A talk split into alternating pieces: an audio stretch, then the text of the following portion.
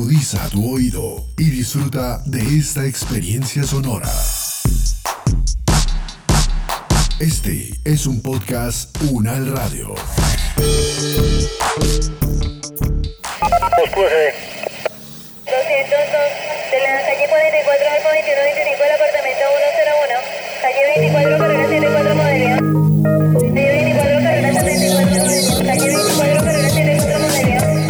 Relatos de gobierno urbano.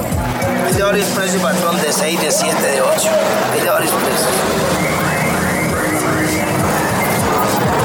precios. Relatos de gobierno urbano. La ciudad contada por sus protagonistas.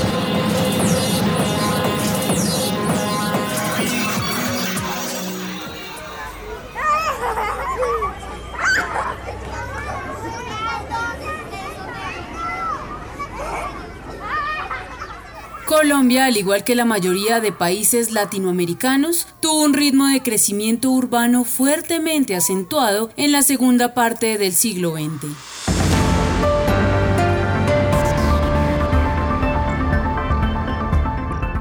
El fenómeno tomó por sorpresa a los gobiernos nacionales y locales, que tardaron años en reaccionar con políticas ajustadas a las necesidades de un mundo que transitaba rápidamente a la prevalencia de la vida urbana.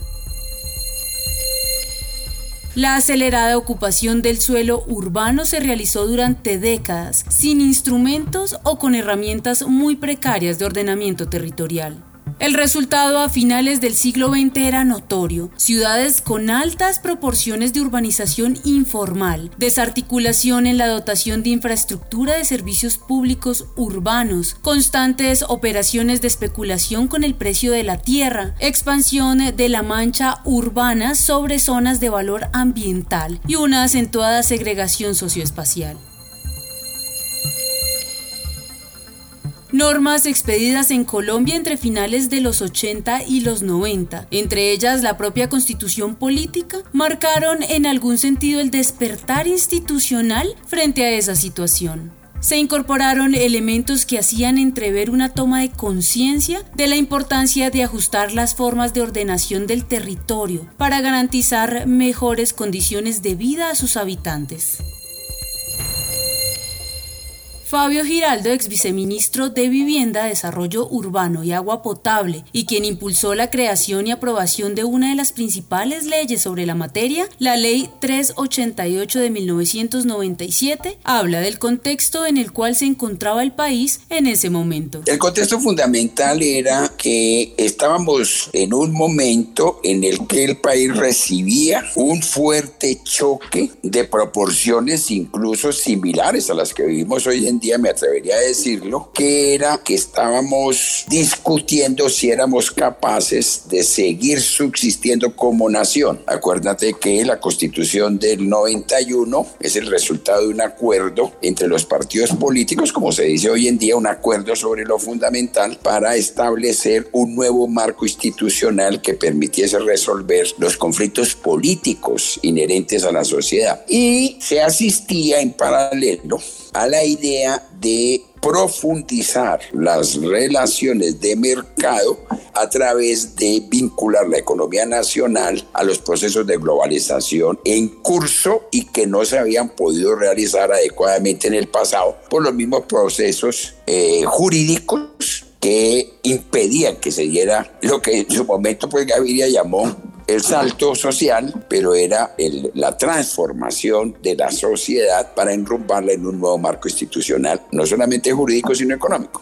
Como lo afirma el ex viceministro, el ambiente generado por el cambio constitucional de 1991 determinó el contexto de expedición del marco legal hoy vigente del ordenamiento territorial colombiano. Sin embargo, los intentos de crear nuevas herramientas para brindar un mejor rumbo al crecimiento urbano no eran nuevas. Hubo intentos previos, siempre acompañados de importantes obstáculos. un punto de partida para entender el significado y la importancia que tienen hoy los planes de ordenamiento territorial. Sin duda tiene que ver con lo que pasó especialmente en la segunda parte del siglo XX en Colombia. Mientras que en 1950 la población urbana en el país llegaba a cerca del 40%, en el año 85 ya contábamos con cerca del 70% de población urbana. Eso básicamente lo que significa es que un incremento, un proceso tremendamente acelerado en este proceso de urbanización que condujo a la necesidad de pensar en construir estructuras institucionales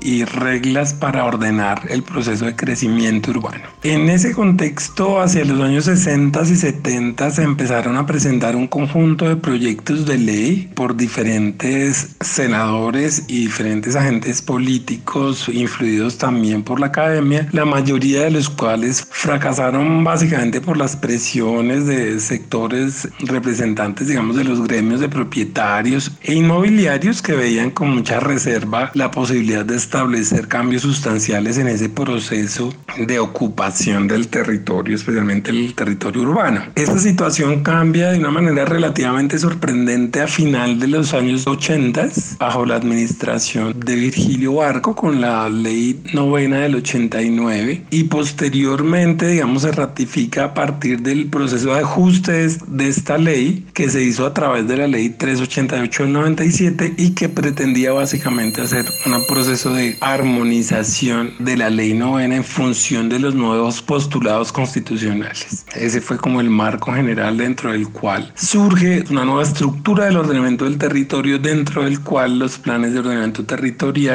van a cumplir una función fundamental.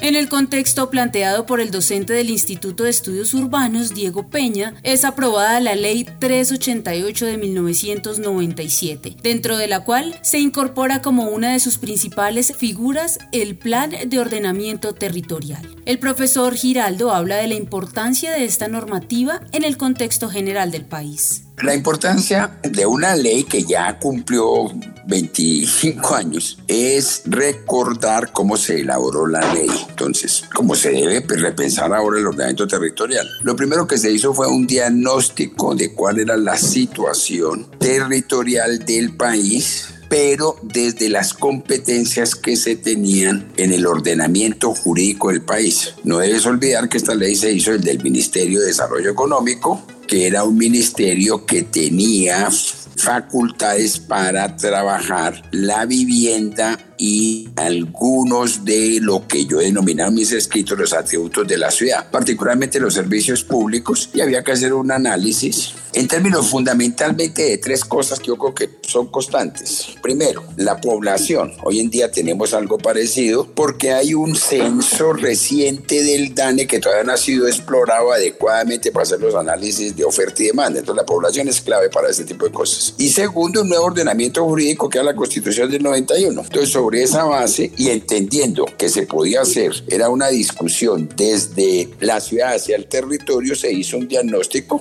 que en eso puede ser similar, aunque obviamente estamos en un mundo distinto al que se tenía en el momento de hacer esa ley.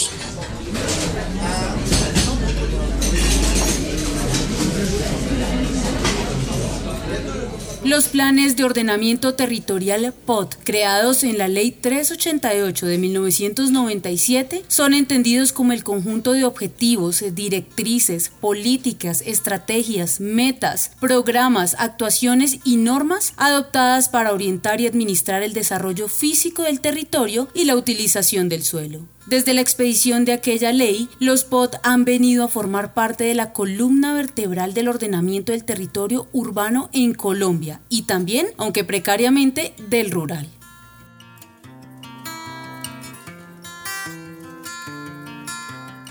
La profesora Yency Contreras, coordinadora del Observatorio de Gobierno Urbano y docente del Instituto de Estudios Urbanos, explica los lineamientos constitucionales y legales que determinan el nacimiento y la existencia de aquellos instrumentos. La Carta Política estableció como principio la función social y ecológica de la propiedad y elevó a rango constitucional la intervención estatal en materia de usos del suelo y el derecho de la colectividad a la participación en las plusvalías. En ese sentido, uno podría decir que son tres grandes principios que guían los planes de ordenamiento y en general el concepto de ordenamiento territorial en el país, que son la función social y ecológica de la propiedad, que básicamente lo que señala es que el propietario tiene unos derechos, pero también tiene unas obligaciones. Y en ese sentido, la función social permite que él tenga derecho a subdividir, edificar y aprovechar su inmueble, siempre y cuando el Estado no lo requiera en la aplicación de la relación del interés general y la función social de la propiedad. Y al mismo tiempo, la función ecológica condiciona el aprovechamiento privado del suelo a las necesidades ambientales y ecosistémicas que tenga la sociedad de manera colectiva. El segundo gran principio es la prevalencia del interés general sobre el particular, que básicamente lo que señala es que en algún conflicto evidente en términos de ordenamiento siempre el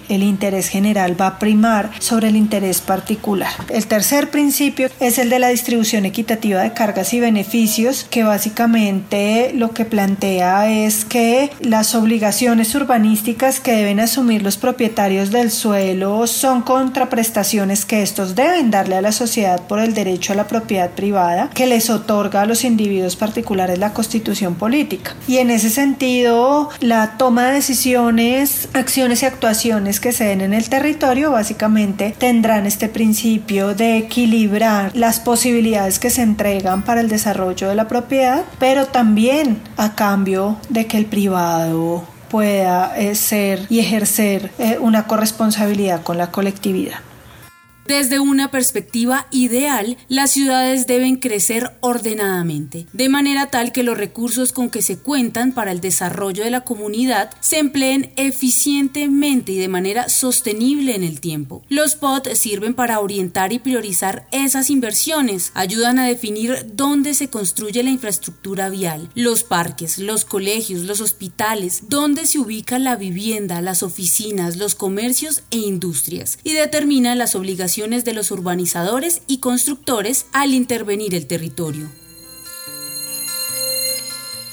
En un intento de reconocer la diversidad de aglomeraciones urbanas en el territorio, la ley definió diferentes categorías de instrumentos de planificación. Los primeros son propiamente los planes de ordenamiento territorial, elaborados y adoptados por las autoridades de los distritos y municipios con población superior a los 100.000 habitantes. Los segundos son los planes básicos de ordenamiento territorial, correspondientes a municipios con población entre 30.000 y 100.000 habitantes. Y finalmente están los esquemas de ordenamiento territorial, aplicados a municipios con población inferior a los 300.000 habitantes.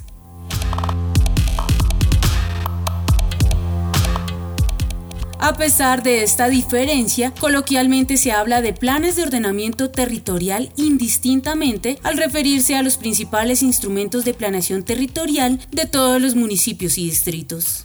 En común, dichos instrumentos tienen la formulación de cierto tipo de contenidos fundamentales para la planeación territorial y las autoridades encargadas de su aprobación. Armando Lozano, exdirector de Norma Urbana de la Secretaría Distrital de Planeación de Bogotá, señala esto al respecto.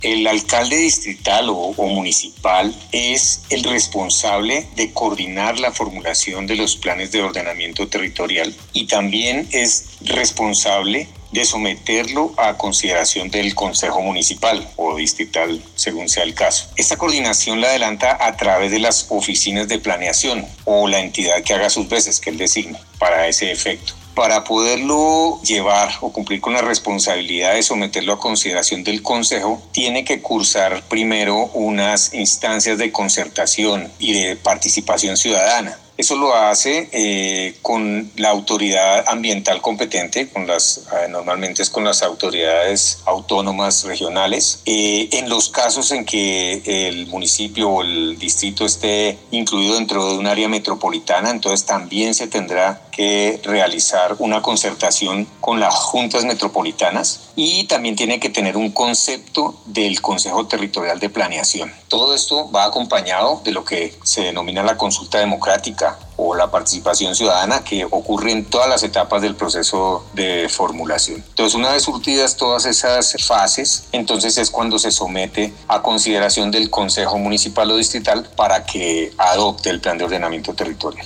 En los casos en que el Consejo Municipal o Distrital no lo adopte, lo niegue, pues el alcalde tendrá que volver a hacer el proceso de formulación, de coordinar la formulación, o en el evento en que el Consejo no se pronuncie, no dé respuesta en los tiempos establecidos, entonces es cuando el alcalde tiene la facultad de expedir el plan de ordenamiento territorial por decreto. La elaboración de los planes de ordenamiento territorial requiere examinar en detalle el territorio, sus problemas, su funcionamiento, el ritmo de crecimiento, las principales necesidades de la población. Con base en estos resultados, se realiza la formulación de las acciones y actuaciones de ordenamiento que permitan alcanzar la imagen y visión de futuro de la ciudad. A partir de ello se define el contenido de aquellos instrumentos en función de los componentes que resalta la profesora Yency Contreras.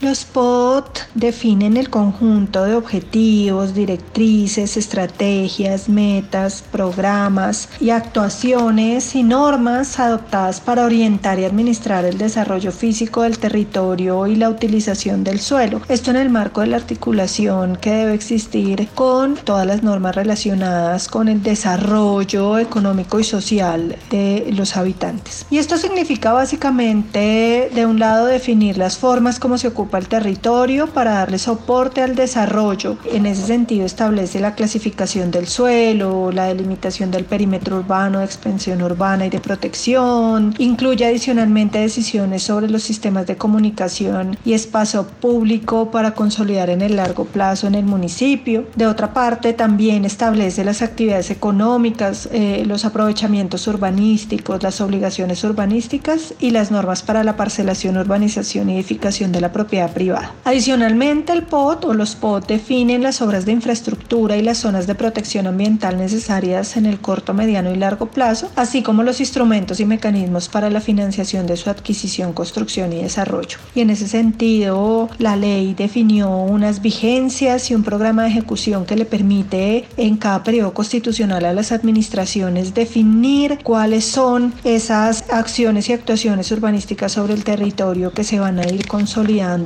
en función del modelo de ocupación territorial que define el plan de ordenamiento. No todos los elementos planteados por la profesora Contreras han sido debidamente incorporados en los planes de ordenamiento territorial aprobados hoy en el país. Algunos de ellos han tenido dificultades en la adopción e implementación, además de enfrentar algunas resistencias de agentes del mercado del suelo e inmobiliario.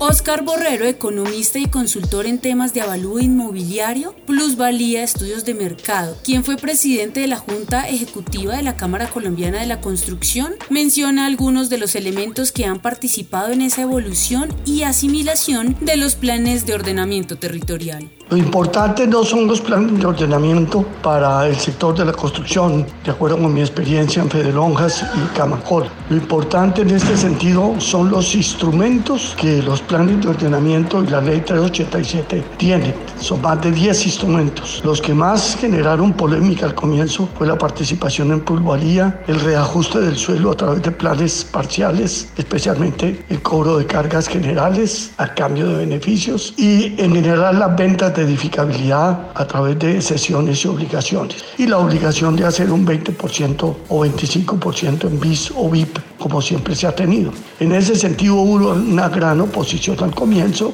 pero poco a poco se fueron dando cuenta todo el sector construcción que esto era necesario. En algunos casos se le trasladó esta carga al propietario del suelo, que tampoco lo entendió en ese entonces y ahora tampoco. Y en la mayoría de los casos el constructor tuvo que asumirlos, pero podíamos decir que poco a poco se ha considerado que las cargas, obligaciones, plusvalías las están asumiendo entre el constructor, promotor y el propietario del suelo. Muy pocas veces se trasladan al comprador final.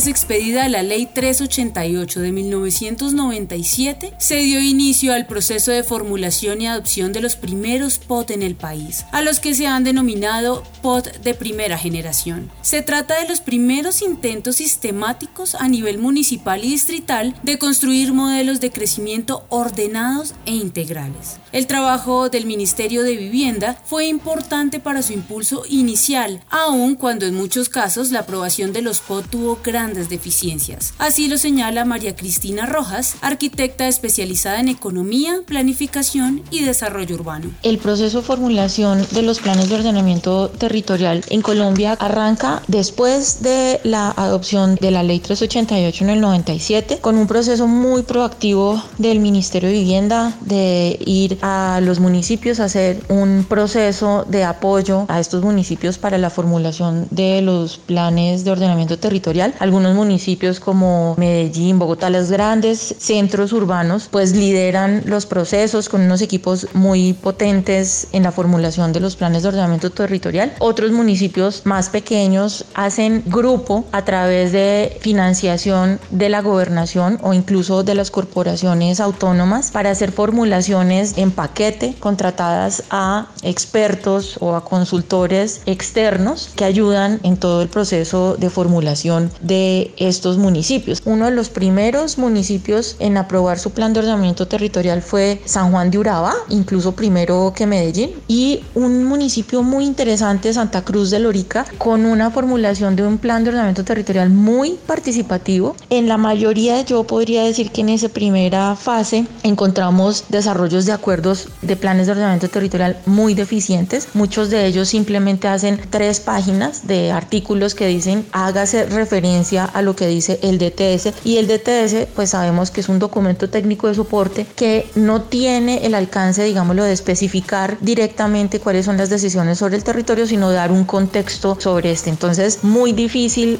de leer para saber cuál fue la decisión final en este plan de ordenamiento territorial, y por lo tanto, pues digámoslo, muy deficientes en términos de desarrollo jurídico de ordenamiento territorial como instrumento para el municipio. Los POT a los que se refiere la arquitecta Rojas corresponden a los formulados entre 1998 y 2005.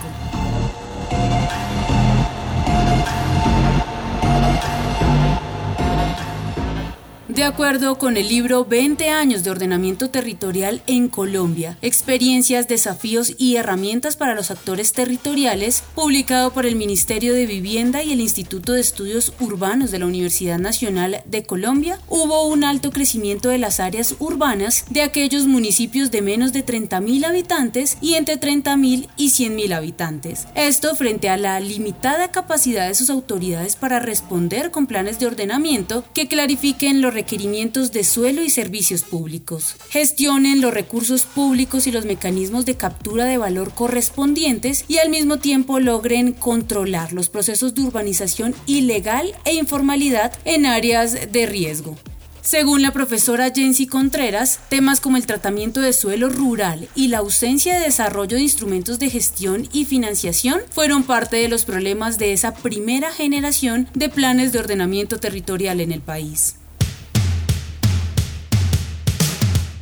Lo que se encontró en el año 2017 en el estudio que hicimos con el Ministerio de Vivienda es que este tipo de POTs, que son llamados de primera generación, se concentraron en el desarrollo de normas asociadas con la clasificación del suelo, con un énfasis muy importante en la estructura y los sistemas generales de vías, espacio público y equipamientos del área urbana, además de usos y aprovechamientos urbanos. Sin embargo, lo que encontramos en su momento es que el desarrollo normativo para el suelo rural fue muy genérico, y en otras ocasiones ni siquiera se encontró en los planes de ordenamiento. Hubo muy pocas apuestas explícitas en los planes de ordenamiento para la definición de modelos de ocupación o los ejes de la estrategia y la visión de largo plazo de planeamiento del territorio, y faltó en esos POTs de primera generación todo lo relacionado con los contenidos del suelo rural que son tan importantes para el modelo de ocupación o el modelo de ordenamiento definido en los municipios. También los POT de primera generación carecen del desarrollo de los instrumentos y por supuesto de los principios que establece la Constitución y la ley en términos del reparto de cargas y beneficios y los instrumentos de planificación sectorial articulados con el plan de ordenamiento. Finalmente, creo que en el asunto o en los asuntos relacionados con los instrumentos de gestión del suelo y los instrumentos de financiación del desarrollo urbano que permitieran precisamente garantizar ese reparto equitativo de cargas y beneficios, todavía hay una importante carencia que debe ser resuelta en los procesos de actualización y revisión de los planes de ordenamiento territorial que vivimos en este momento.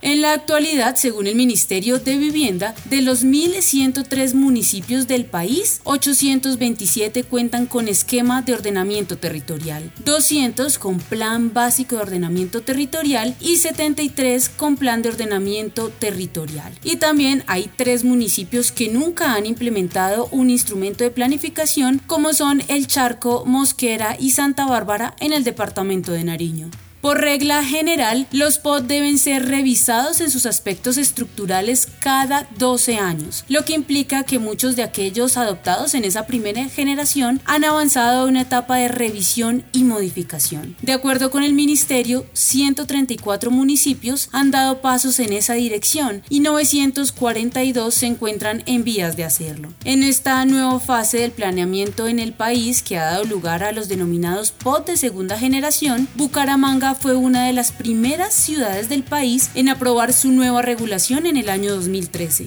Esta nueva generación de POT no es la única novedad en materia de ordenamiento territorial en el país. A raíz de la aprobación de la Ley Orgánica de Ordenamiento Territorial, Ley 1454 de 2011, se abrió la posibilidad de aprobar planes de ordenamiento territorial a nivel departamental, con el objetivo de superar la visión municipalista que predomina en esta materia. El Valle del Cauca en 2019 se convirtió en el primer y único departamento colombiano en tener un plan de ordenamiento territorial departamental. A partir de ello, el departamento asume la responsabilidad de concertar con los municipios de su jurisdicción los cambios que deben realizar para adoptar o ajustar sus POT y para articularse entre ellos, según lo señala Jorge Enrique Almario García, asesor en legislación del ordenamiento territorial. Lo primero que hay que destacar es que por primera vez un departamento, y en este caso el Valle del Cauca, ha aprobado mediante acción de la Asamblea Departamental, es decir, mediante ordenanza, el primer plan de ordenamiento territorial del orden departamental en Colombia. Esto con base en la Ley 1454 de 2011, que es la famosa Ley de Ordenamiento Territorial y que impulsa pasar del ordenamiento territorial municipal a escala local, para decirlo más precisamente, a una planeación a escala departamental. No es que el POTD reemplazca los POT municipales, no, porque los alcaldes y los consejos municipales son los que pueden ordenar y definir los usos del suelo a escala local. Eso no le toca al departamento. De eso no se trata el plan de ordenamiento territorial del orden departamental. Se trata de lo supramunicipal. ¿A qué se refiere esto? Se refiere a que la mayoría de los municipios, para el caso del Valle del Cauca, 42 municipios, en realidad son 2 distritos y 40 municipios, cada uno tiene su plan de ordenamiento territorial y ninguno se articulaba con el otro porque sencillamente los alcaldes no tienen la facultad para comprometer a su administración, a los consejos municipales en ese tipo de compromisos.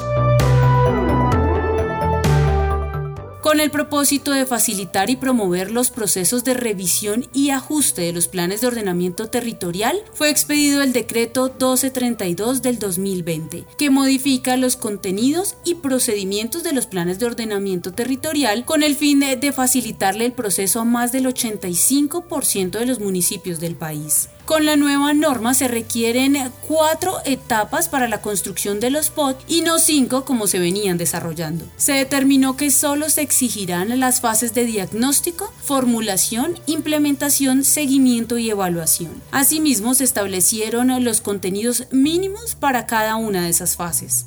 Un conjunto de retos se ciernen sobre estos procesos. La profesora Yency Contreras analiza algunos de ellos. Los planes de ordenamiento tienen retos asociados a la transformación de la dinámica territorial, municipal y las apuestas frente a la necesaria integración territorial que se debe dar en términos de las decisiones de ordenamiento. Y en ese sentido, entonces, emergen sobre la mesa temas como la gestión ambiental y del recurso hídrico en los procesos de ordenamiento, que van más allá de asuntos meramente formales y que requieren, por supuesto, de concertar visiones de largo plazo. Creo que también es muy importante plantear la necesaria articulación institucional para garantizar una integración regional y ambiental real, sin que eso implique la pérdida de la autonomía municipal. Otros de los retos importantes en términos de la planeación y la gestión territorial tienen que ver con incorporar las discusiones de gestión del riesgo y cambio climático en las discusiones y en las normas sobre el ordenamiento territorial, ya que definitivamente son temas que impactan de una manera muy importante cómo se concibe el territorio y cómo se plantea sus posibilidades en el corto, mediano y largo plazo. Adicionalmente, creo que hay un reto en términos de la captura de valor y las posibilidades que tiene el ordenamiento territorial para garantizar precisamente el principio constitucional de la participación del colectivo en las plusvalías generadas con las acciones y actuaciones de las administraciones territoriales y también de las autoridades nacionales sobre el territorio. Creo que no solo los instrumentos de captura de valor buscan garantizar ese reparto con la colectividad, sino que también pretende garantizar que ese desarrollo se dé con unas fuentes de ingresos que le permitan a los municipios distribuir de la mejor manera esos beneficios del desarrollo urbano y, por supuesto, garantizar su sostenibilidad en el tiempo. En una dirección similar, María Cristina Rojas plantea algunas de las dificultades que se pueden observar en el proceso de ordenación del territorio en relación con la incorporación de suelos rurales a suelos urbanos para fines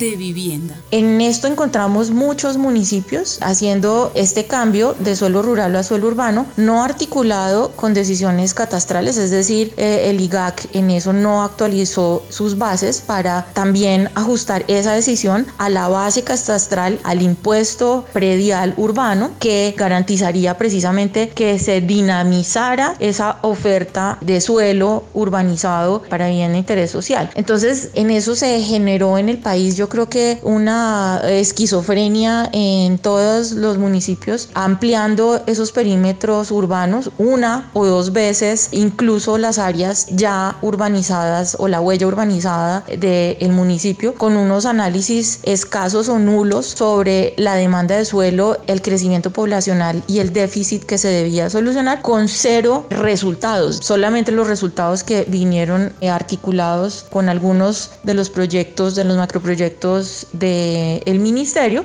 pues algunos o varios de estos con algunas problemáticas de articulación urbanas en términos de articulación de acueducto, alcantarillado, transporte y obviamente el tema de usos mixtos, pues para la vida cotidiana en esos proyectos. Esto me parece un tema muy interesante que se vio en esa segunda parte de los planes de ordenamiento territorial, de las modificaciones.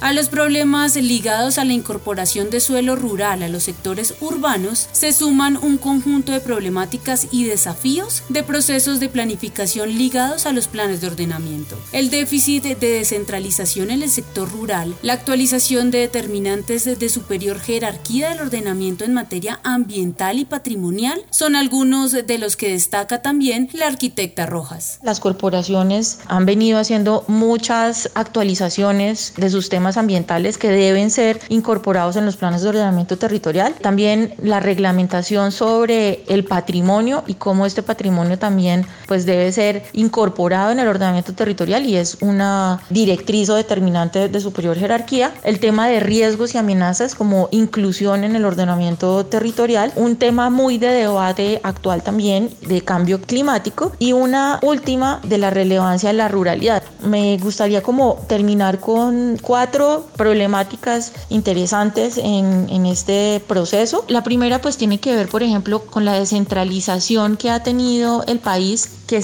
ha sido más enfocada a lo urbano. Los municipios tienen cierta autonomía a nivel urbano, pero sigue el país siendo un país centralista en el tema rural. Segundo, articulación de las cartografías de las diferentes entidades que producen cartografía para el ordenamiento territorial, pero que la producen a diferentes escalas y que en el marco del ordenamiento territorial pues empiezan a tener una precisión mucho más allá de lo que, por ejemplo, la cartografía de las corporaciones autónomas regionales generan. Otro tema, los costos de los estudios de riesgo, una problemática importante para los municipios que tienen menos presupuesto, son bastante caros, pero se necesitan, son muy importantes, lo vemos por ejemplo como procesos como Mocoa, y pues la final es en la capacidad de la gestión de los mismos municipios en su territorio, no solamente en el urbano, que es en el que tienen más injerencia, pero también en el rural, precisamente en esos municipios donde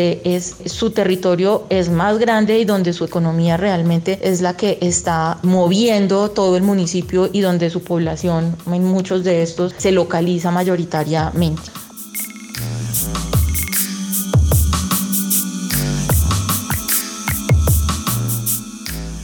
A este panorama de retos y desafíos de la planificación territorial en Colombia se suma la situación generada por la COVID-19, la que ha tenido incidencia en muchos aspectos, entre ellos el mercado inmobiliario y uso del suelo. La pandemia cambió las necesidades de las personas, tal como lo describe Oscar Borrero. En este momento hay gran demanda, especialmente los estratos medios y altos, para vivir en casas en bajas densidades y especialmente en los suburbios de nuestras áreas metropolitanas. Medellín en el Valle de Río Negro, Bogotá en las zonas de Chía, Cajicá, Mosquera, Funza, Pereira en la zona que va hacia Cerrito, y así sucesivamente todas las ciudades están demandando. Mientras los apartamentos están cayendo en su demanda, caen los arriendos, caen los precios, las casas se recuperan sustancialmente. Y eso va en contra de las políticas de densidad. Precisamente los desarrollos de la alta densidad están coincidiendo con las altas infecciones de la pandemia que acabamos de vivir. Y la gente, no solamente por el temor del contagio, sino por los severos problemas que vivió durante los 5 meses de encierro, hoy están buscando más lotes, menor densidad, más patio, más cercanía con naturaleza. Y eso va a ser un severo problema entre la densidad y la expansión de las ciudades.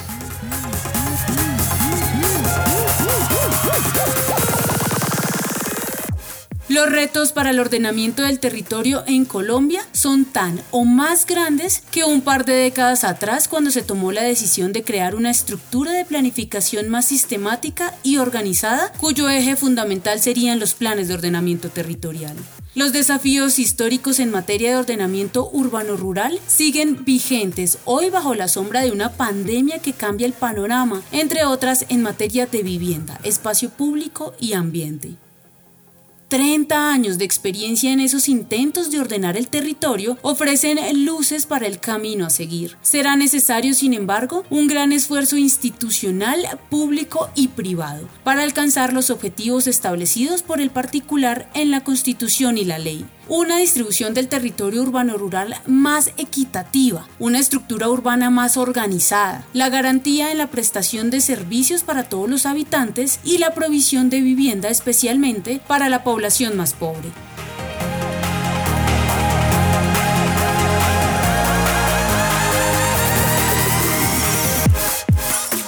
Este podcast contó con la dirección de Diego Isaías Peña Porras, profesor de la Universidad Nacional de Colombia, la producción periodística de Claudia Sánchez y Milton Medina, la locución de Paola Medellín y la producción sonora de Edgar Huasca.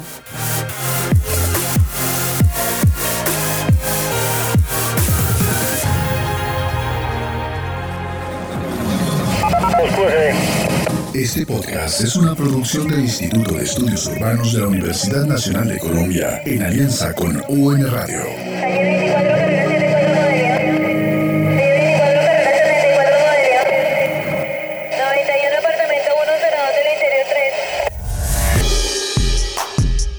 Las opiniones aquí expresadas son de entera responsabilidad de sus autores y solo comprometen a los realizadores de este podcast. No representan necesariamente el pensamiento de la UN Radio ni la posición oficial de la universidad. Este y otros podcasts en nuestro sitio web podcastunradio.unal.edu.co.